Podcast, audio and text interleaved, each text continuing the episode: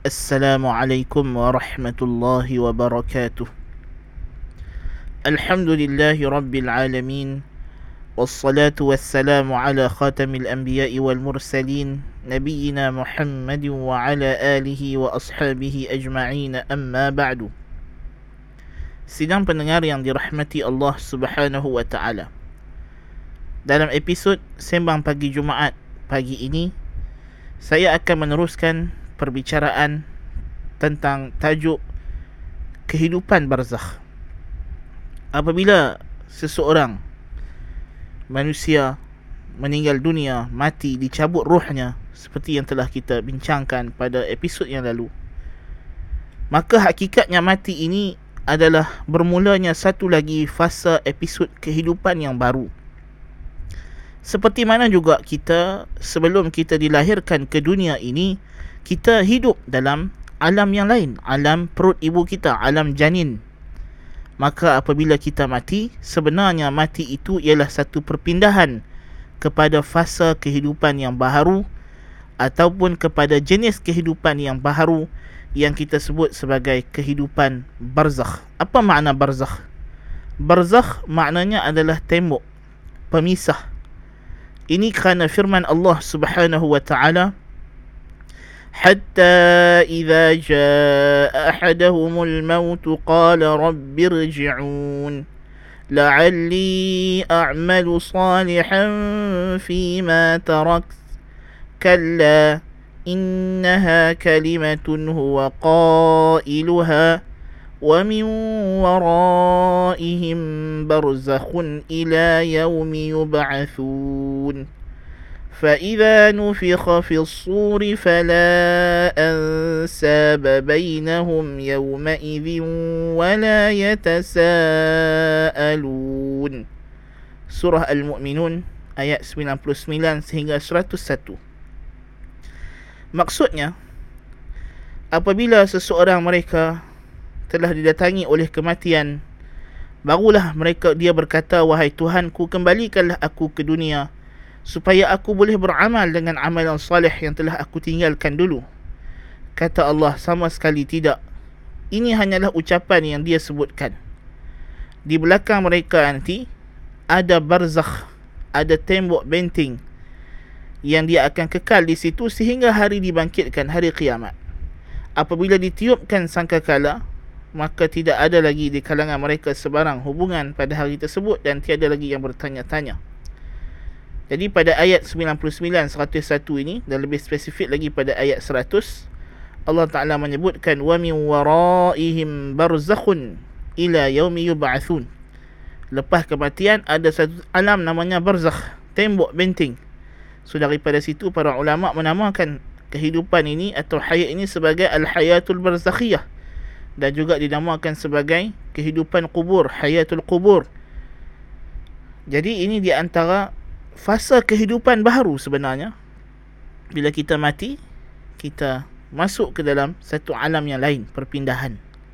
Dan tentulah bila kata dia adalah satu kehidupan yang baru, kehidupan yang lain, dia berbeza hukumnya tidak sama dengan hukum di dunia ini seorang yang telah mati adalah mati tetapi bila kita kata mati itu perpindahan hidup di alam yang lain bukan bermakna kita kata orang yang mati ini masih lagi boleh diseru dipanggil diminta tolong. Ada sekian-sekian seperti setengah sangkaan orang yang melakukan amalan-amalan syirik. Bukan. Kerana mereka telah berpindah ke alam yang lain seperti mana juga kita dulu sebelum lahir ke dunia kita hidup di alam janin. Ha, masa itu orang tak panggil kita hidup di dunia lagi. Tapi kita hidup dalam alam yang lain maka demikian juga kita mati. Mati itu kita pindah ke alam yang lain. Yang tidak ada lagi hubungan dengan alam yang di dunia ini. Allah Subhanahu wa taala menceritakan dalam Al-Quran dan juga Nabi wasallam memberitahu kepada kita tentang kehidupan alam barzakh ini. Bagi sejumlah golongan. Ianya adalah kehidupan yang bahagia dan ada bagi orang lain dia adalah kehidupan yang sengsara. Allah Subhanahu wa taala menceritakan tentang kehidupan para syuhada di alam barzakh sebagaimana firman Allah taala dalam surah al-baqarah ayat 154 ولا تقولوا لمن يقتل في سبيل الله أموات بل أحياء ولكن لا تشعرون Janganlah kamu mengatakan bahawa orang yang dibunuh di jalan Allah itu mati syahid itu mati. Bahkan mereka hidup tetapi kamu tidak menyedarinya. So di sini makna mati di sini yang Allah Taala nak nafikan ialah kefahaman golongan musyrikin bahawa mati itu kesudahan tidak ada kehidupan selepas mati. Bahkan Allah Taala kata syuhada yang mati dibunuh di medan jihad itu mereka hidup tetapi kita tidak sedar kehidupan mereka bagaimana.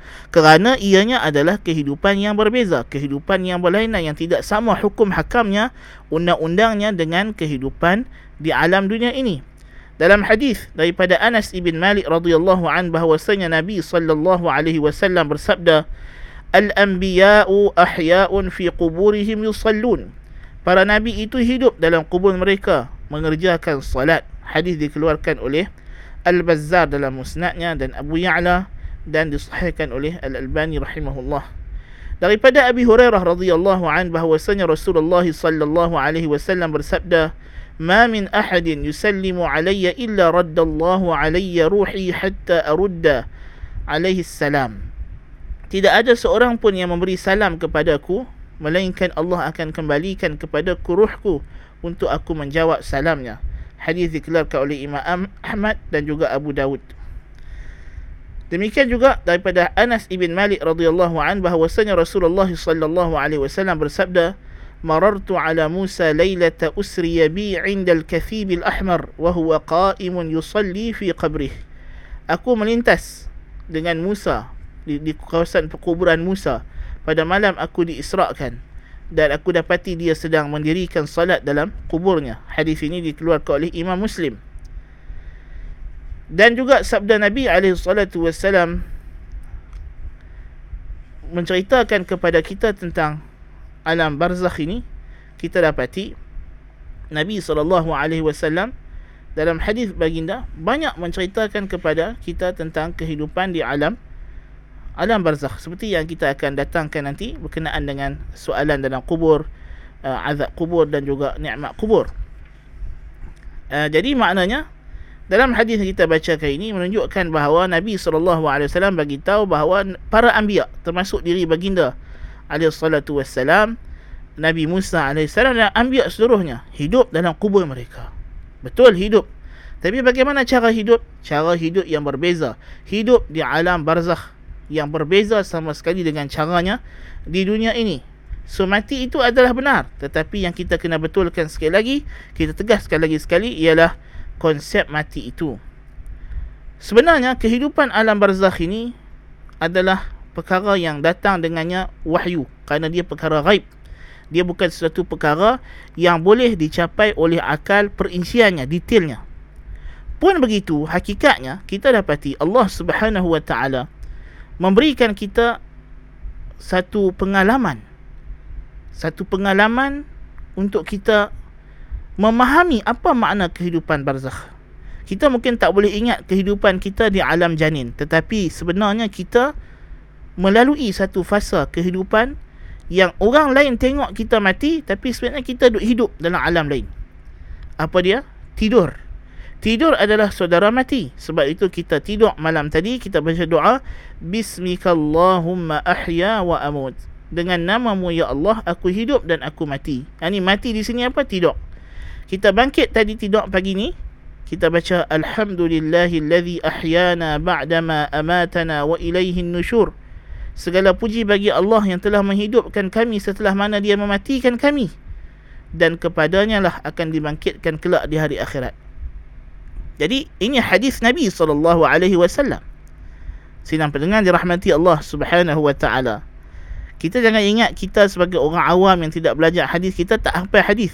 Kita hafal hadis kalau kita beramal dengan zikir-zikir harian yang dibaca oleh Nabi sallallahu alaihi wasallam. Walaupun dia adalah zikir dan doa, hakikatnya dia juga adalah hadis yang menjadi dalil dalam syarak. Karena ini doa Nabi wasallam, Nabi ajak kepada kita bahawa Tidur sebenarnya adalah mati dan kita dah sebut dalam siri yang lepas tidur ini dia adalah saudara mati. So Allah Subhanahu Wa Taala memberikan kita satu experience satu pengalaman untuk kita boleh faham. Supaya kita boleh faham bila kita kata uh, diberitahu kepada kita oleh Allah Azza wa Jalla kita mati ni kita ada kehidupan di alam barzakh. Seperti yang kita dah sebutkan akal ni dia hanya boleh faham perkara yang dia pernah experience. Apa yang Allah Ta'ala cerita kepada kita tentang alam ghaib kita boleh faham perkara tersebut dengan kita membuat analogi dengan apa yang kita pernah experience. Dan analogi yang kita akan buat di sini hakikatnya analogi secara lebih utama yang disebut sebagai al-qiyasul aula. Maknanya kalau kita tidur orang duk tengok kata kita ni macam tak bergerak tak buat apa tapi kita dalam tidur tu duk mimpi pi merata macam-macam kita duk buat kerja dalam tidur. Maka macam itulah hakikatnya bila kita mati dan lebih lagi lebih lagi. Bila mati ni dia lebih lagi kita dah tak bergerak, tak bernyawa, tak bernafas dan tak semua. Tetapi hakikatnya kita dalam kubur itu sedang mengalami pelbagai keadaan dan pengalaman yang berbeza. Jadi ini yang sebenarnya kita nak kata kehidupan di alam alam barzakh. Kehidupan di alam barzakh. So walaupun kehidupan di alam barzakh ini sesuatu yang gaib, tetapi seperti kita katakan gaib ini ialah benda yang hakiki dalam Islam bila kita beriman dengan benda gaib gaib yang diajarkan oleh Islam adalah benda hakiki yang kita boleh faham. Yang dia ada misal dia ada umpama dalam pengalaman kehidupan kita cuma apa yang diceritakan oleh Allah Azza wa Jalla berkenaan alam gaib itu dia datang dalam bentuk yang lebih utama yang lebih uh, hebat lagi yang lebih uh, apa nama kita kata kemuncaknya yang kita tak faham tetapi dari segi asas maknanya kita boleh faham dan dia ada pengalaman yang seumpama seakan-akan yang macam diceritakan oleh Allah Azza wa Jalla yang akan berlaku selepas kematian kita. So apakah proses kehidupan di alam barzakh ini? Sinang pendengar dirahmati Allah Subhanahu wa taala. Permulaan proses alam barzakh ini ialah dengan kematian kita ketika nyawa dicabut itu lagi pun malaikat telah datang malaikat maut datang. Dan uh, telah pun ditunjukkan kepada kita tempat yang kita akan kembali sama ada syurga atau neraka. Tetapi yang paling utama dalam kehidupan alam barzakh ini yang didatangkan di hadis-hadis daripada Nabi sallallahu alaihi wasallam yang pertamanya apa? Iaitu fitnah kubur. Soalan kubur. So dia ada pertama fitnah kubur. Fitnah kubur apa makna fitnah? Fitnah di sini ujian soalan ujian ataupun soalan yang mana kalau kita lulus ujian ini maka berdasarkan keadaan itulah kita akan diberikan cara kehidupan di alam barzakh. Sama ada kehidupan yang kita akan dapat itu kehidupan yang senang bahagia ataupun kehidupan yang sukar ataupun susah dan penuh dengan seksaan so kita kena faham bila kita di alam barzakh ini dia bukanlah bermakna mungkin orang akan tertanya-tanya persoalan. Di akhirat esok kita ada balasan yaumuddin ada ada hisap ada hitungan amal. Tapi kalau di alam barzakh ini uh, dah kena azab apa makna? Sidang pendengar dirahmati Allah Subhanahu wa taala. Azab atau nikmat yang akan diperolehi dalam kehidupan barzakh ini dia belum lagi kita kata sebenarnya amal ataupun balasan atau ganjaran yang sebenar bagi amalan-amalan salih kita keseluruhannya. Tetapi ianya adalah satu cara kehidupan yang Allah Taala akan bagi. Macam kita kata tempat penantian tempat perhentian sementara. Tempat perhentian. Kita kata banduan tak? orang yang disyaki melakukan satu uh, jenayah. Maka dia ditahan reman oleh polis. Dimasukkan ke dalam lokak terlebih dahulu So ini kerana dia akan dibicarakan nanti. Lepas dia bicara kalau dia parti bersalah, barulah dia akan diberikan hukuman yang sebenar. Tetapi kita tak kata uh, dia duduk dalam lokap tahanan reman itu sesuatu yang tidak patut atau tidak wajar sebab nanti dia akan dapat hukuman penjara juga. Tak. Ini adalah proses untuk kita uh, semak imbang dia nak nak periksa dia nak siasat dia dan sebagainya itu di kehidupan di dunia kan sama juga macam kita kata kita nak naik kapal terbang. Okey. Orang yang ambil business class, yang yang first class, dia ada tempat menanti bilik khas untuk dia duduk VIP di di, di airport. Akan. Kita tak kata eh pasal apa bagi dekat dia bilik khas dekat airport sedangkan lagi dia atas kapal terbang dia nak duduk atas kursi yang lebih selesa lebih besar. Kita kata ini adalah tempat penantian dia yang sesuai dengan dia apa yang dia akan dapat nanti di, di penyudahnya di atas kapal terbang nanti dia akan duduk di tempat yang selesa maka tempat dia menanti pun tempat yang selesa juga. Jadi kita di alam barzah ini apa yang kita akan perolehi? Sebenarnya based on sama ada kita berjaya atau tidak menjawab soalan-soalan kubur ini. Soalan kubur tidak banyak tuan-tuan dan puan sidang pendengar dirahmati Allah. Yang datang dalam hadis yang sahih dia ada tiga soalan. Apa dia soalannya iaitulah mar rabbuka siapakah tuhan yang kamu sembah? Wa man nabiyuka siapa nabi yang kamu ikut suruhannya ajarannya di dunia ini? Wa madinuka dan apa ajaran agama yang kamu jadikan dia sebagai amalan kehidupan kamu di atas dunia ini? So kalau kita berjaya menjawab soalan-soalan ini maka kita akan mendapat kehidupan yang bahagia di dalam alam barzakh kita belum masuk syurga tetapi akan dibukakan kepada kita angin-angin syurga, bayu-bayu syurga, bau-bauan syurga. Kita diberikan sebahagian sejumlah nikmat dalam alam kubur ini, alam barzakh. Dan bagi yang gagal menjawab, dia akan diberikan sebahagian daripada azab, bukan azab sepenuhnya. Sebahagian daripada azab yang mana azab itu hakikatnya adalah uh, kita kata penantiannya yang dia layak dapat sebab nanti dia akan dihukum lebih dahsyat lagi di akhirat nanti. Cumanya, untuk membolehkan kita menjawab soalan-soalan ini, itu bergantung kepada amalan kita di atas muka bumi ini. Itu bergantung kepada amalan kita di atas muka bumi ini. So itulah kita kata tadi, uh, dia alam barzakh ini sebenarnya dia adalah tempat penantian untuk menanti hukuman yang sebenar. So tentulah orang yang nak menanti hukuman yang yang yang bentuk azab, dia juga akan menanti di tempat yang sesuai dengan orang yang akan diazab dan orang yang akan mendapat kebahagiaan di akhirat, dia menanti di tempat yang juga sesuai dengan apa yang dia akan perolehi uh, di akhirat nanti daripada nikmat. Di antara ayat-ayat Al-Quranul Karim yang menceritakan tentang kehidupan di alam barzakh ialah firman Allah Subhanahu wa taala dalam surah Ibrahim ayat ke-27 يثبت الله الذين آمنوا بالقول الثابت في الحياة الدنيا وفي الآخرة ويضل الله الظالمين ويفعل الله ما يشاء Allah akan menetapkan orang yang beriman dengan ucapan yang kukuh di kehidupan dunia dan di kehidupan akhirat. Dan Allah akan sesatkan orang yang zalim yakni yang kafir dan Allah melakukan apa yang dia kehendaki.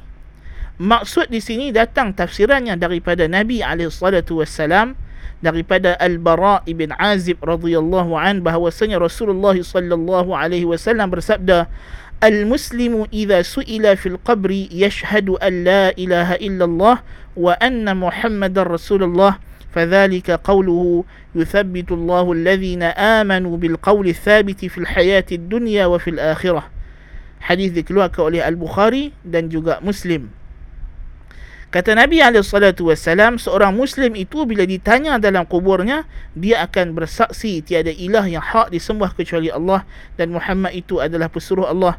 Itulah makna ayat yang dibacakan tadi, ayat dalam surah Ibrahim ayat ke-27. Daripada Asma radhiyallahu anha bahwasanya Nabi sallallahu alaihi wasallam bersabda setelah baginda mendirikan salat gerhana matahari lalu baginda berkhutbah kepada para sahabat radhiyallahu anhu أما بعد ما من شيء لم أكن رأيته إلا قد رأيته في مقام هذا حتى الجنة والنار. وإنه قد أوحي إلي أنكم تفتنون في القبور قريبا أو مثل فتنة المسيح الدجال. لا أدري أي, لا أدري أي ذلك قالت أسماء. فيؤتى أحدكم فيقال ما علمك بهذا الرجل؟ فأما المؤمن أو الموقن لا أدري أي ذلك قالت أسماء فيقول هو محمد هو رسول الله جاءنا بالبينات والهدى فأجبنا وأطعنا ثلاث مرار فيقال له نم قد كنا نعلم إنك لتؤمن به فنم صالحا. وأما المنافق أو المرتاب لا أدري أي ذلك قال أسماء فيقول لا أدري. سمعت الناس يقولون يقولون شيئا فقلت وفي رواية وأما المنافق والكافر فيقال له ما كنت تقول في هذا الرجل فيقول لا أدري كنت أقول ما يقول الناس فيقال لا دريت ولا تليت لرواية كان عليه البخاري سبدا النبي صلى الله عليه وسلم أما بعد tidak ada sesuatu pun yang aku tidak pernah lihat sebelum ini melainkan aku telah lihat pada kedudukanku tadi ketika aku solat dalam solat gerhana matahari. Sehingga aku melihat syurga dan neraka dan diwahyukan kepadaku bahawasanya kamu akan diuji akan disoal dalam kubur kamu. Seumpama ujian fitnah Masih Dajjal. Lalu dikata ditanya kepada kamu akan datang kepada kamu malaikat dan dia akan tanya kepada kamu apakah pengetahuan kamu kepercayaan kamu berkenaan lelaki ini? Yakni Muhammad Rasulullah sallallahu alaihi wasallam. Maka orang yang mukmin yang yakin akan menjawab dia adalah Muhammad Rasulullah dia telah datang kepada kami membawa keterangan yang nyata dan petunjuk. Lalu kami telah menyahut seruannya dan kami taat kepadanya tiga kali. Lalu dikatakan kepadanya oleh malaikat berehatlah kamu tidurlah. Kami tahu kamu memang beriman dengannya. Maka tidurlah orang dalam keadaan tidur yang soleh yang bahagia. Tidur yang tenang dalam kubur. Adapun orang munafik atau orang yang ragu-ragu dari riwayat yang lain orang munafik dan kafir maka dia akan kata aku tak tahu aku dengar orang cakap-cakap begitu dan begini. Lalu aku ikut. Maka malaikat pun kata dekat dia engkau memang tidak tahu. Ha? maka ini adalah di antara dalil bahawasanya nanti dalam kubur akan ada fitnah akan ada soalan. Dan natijah daripada soalan ini ha, akan datanglah apa nama ganjarannya sama ada azab ataupun nikmat. Dalam hadis yang lain dalam hadis Jarir uh, radhiyallahu Nabi sallallahu alaihi wasallam bersabda wa innahu la yasma'u khafqa ni'alihim idza wallaw mudbirin hina yuqalu lah ya hadha man rabbuka wa ma dinuka wa man nabiyyuka Sesungguhnya mayat dalam kubur itu mendengar bunyi terompah, bunyi kasut, bunyi selipar orang yang hantar mayat dia tanam tadi patah balik. Ketika mana ditanya kepadanya, "Hai kamu, siapakah Tuhan kamu? Apa agama kamu dan siapa nabi kamu?" Ha, ini tiga soalan. Dan dalam riwayat yang lain dalam hadis Nabi sallallahu alaihi wasallam berkata, "Wa ya'tihi malakan." Akan datang kepadanya dua malaikat. Fayujlisanihi fayaqulani lah, "Man rabbuka?" فيقول ربي الله فيقولان له ما دينك فيقول دين الإسلام فيقولان له ما هذا الرجل الذي بعث فيكم قال فيقول هو رسول الله صلى الله عليه وسلم فيقولان وما يدريك فيقول قرأت كتاب الله فآمنت به وصدقت Datang dua malaikat tanya. Malaikat tu akan dudukkan dia dan tanya dia. Siapa Tuhan kamu? Dia kata Tuhanku Allah. Dia bertanya lagi, apa agama anutan kamu? Agama aku Islam dia jawab. Apa dia yang kamu kata berkenaan lelaki yang diutuskan kepada kamu ini? Apa etiqat kamu kepada dia? Dia kata aku beriman dengan dia adalah Rasulullah sallallahu alaihi wasallam. Malaikat tanya, "Macam mana hantar dia Rasulullah?" Dia kata, "Aku baca kitabullah dan aku beriman dengannya dan aku benarkan dia." So ini bagi orang yang yang mukmin dan kita disuruh dalam banyak hadis dalam dalam salat kita disuruh berdoa meminta perlindungan kepada Allah Subhanahu wa taala daripada azab kubur dan memohon kehidupan yang sejahtera di alam kubur. So ini adalah proses yang akan berlaku sebelum datangnya azab ataupun nikmat kubur, soalan kubur. Soalan kubur. So ini adalah uh, kita kata kehidupan di alam barzah. Kehidupan di alam barzah ini sama ada nikmat ataupun azab. Itu bergantung kepada sejauh mana kita boleh menjawab soalan yang ditanya kepada kita. Tidak banyak soalannya, tiga. Tetapi untuk menjawab tiga soalan ini, ia bergantung kepada bagaimana kehidupan kita di dunia ini. Adakah kita orang yang beriman? Adakah kita orang yang beramal dengan ajaran Nabi SAW? Ataupun tidak? Ha, so itu yang kita nak kena prepare dalam kehidupan alam barzah ini. Sedang pendengar yang dirahmati Allah Subhanahu Wa Taala. Ini yang kita nak kena pastikan kita bersedia. Ha? alam kubur ini bukan sesuatu perkara yang kita boleh capai dengan akal kita semata-mata tetapi ia termasuk dalam proses pendetilan hari akhirat. So kalau kita kata mengetahui tentang wujudnya hari akhirat adalah sesuatu yang boleh difahami oleh akal, dia adalah logik dalam akal, maka pendetilan yang telah dibawa oleh wahyu, maka akal menerimanya. Akal akan tunduk dan mempercayai apa sahaja yang telah dibawa oleh wahyu kerana wahyu sentiasa benar wahyu datang daripada yang maha benar dibawa oleh yang benar maka tidak ada yang datang daripada wahyu melainkan yang benar semata-mata yang semuanya bertepatan dengan kewarasan akal. Jadi inilah uh, sebahagian perbincangan kita pada pagi ini tentang uh, al-hayah al-barzakhiyah kehidupan alam barzakh. Dan kita akan bertemu lagi insya-Allah mudah-mudahan diberikan keizinan oleh Allah Subhanahu wa taala dalam episod yang akan datang untuk meneruskan lagi perbincangan kita tentang perjalanan kita uh, di alam barzakh ataupun alam hari akhirat ini berkenaan dengan azab dan juga nikmat kubur insya-Allah taala. Setakat itu dulu untuk pagi ini. Semoga Allah taala merahmati dan memberkati kita semua. Qultu lakum ma sami'tum subhanakallahumma bihamdika ashhadu an la ilaha illa anta astaghfiruka wa atubu ilaik wa sallallahu nabiyyina Muhammad wassalamu alaikum warahmatullahi wabarakatuh.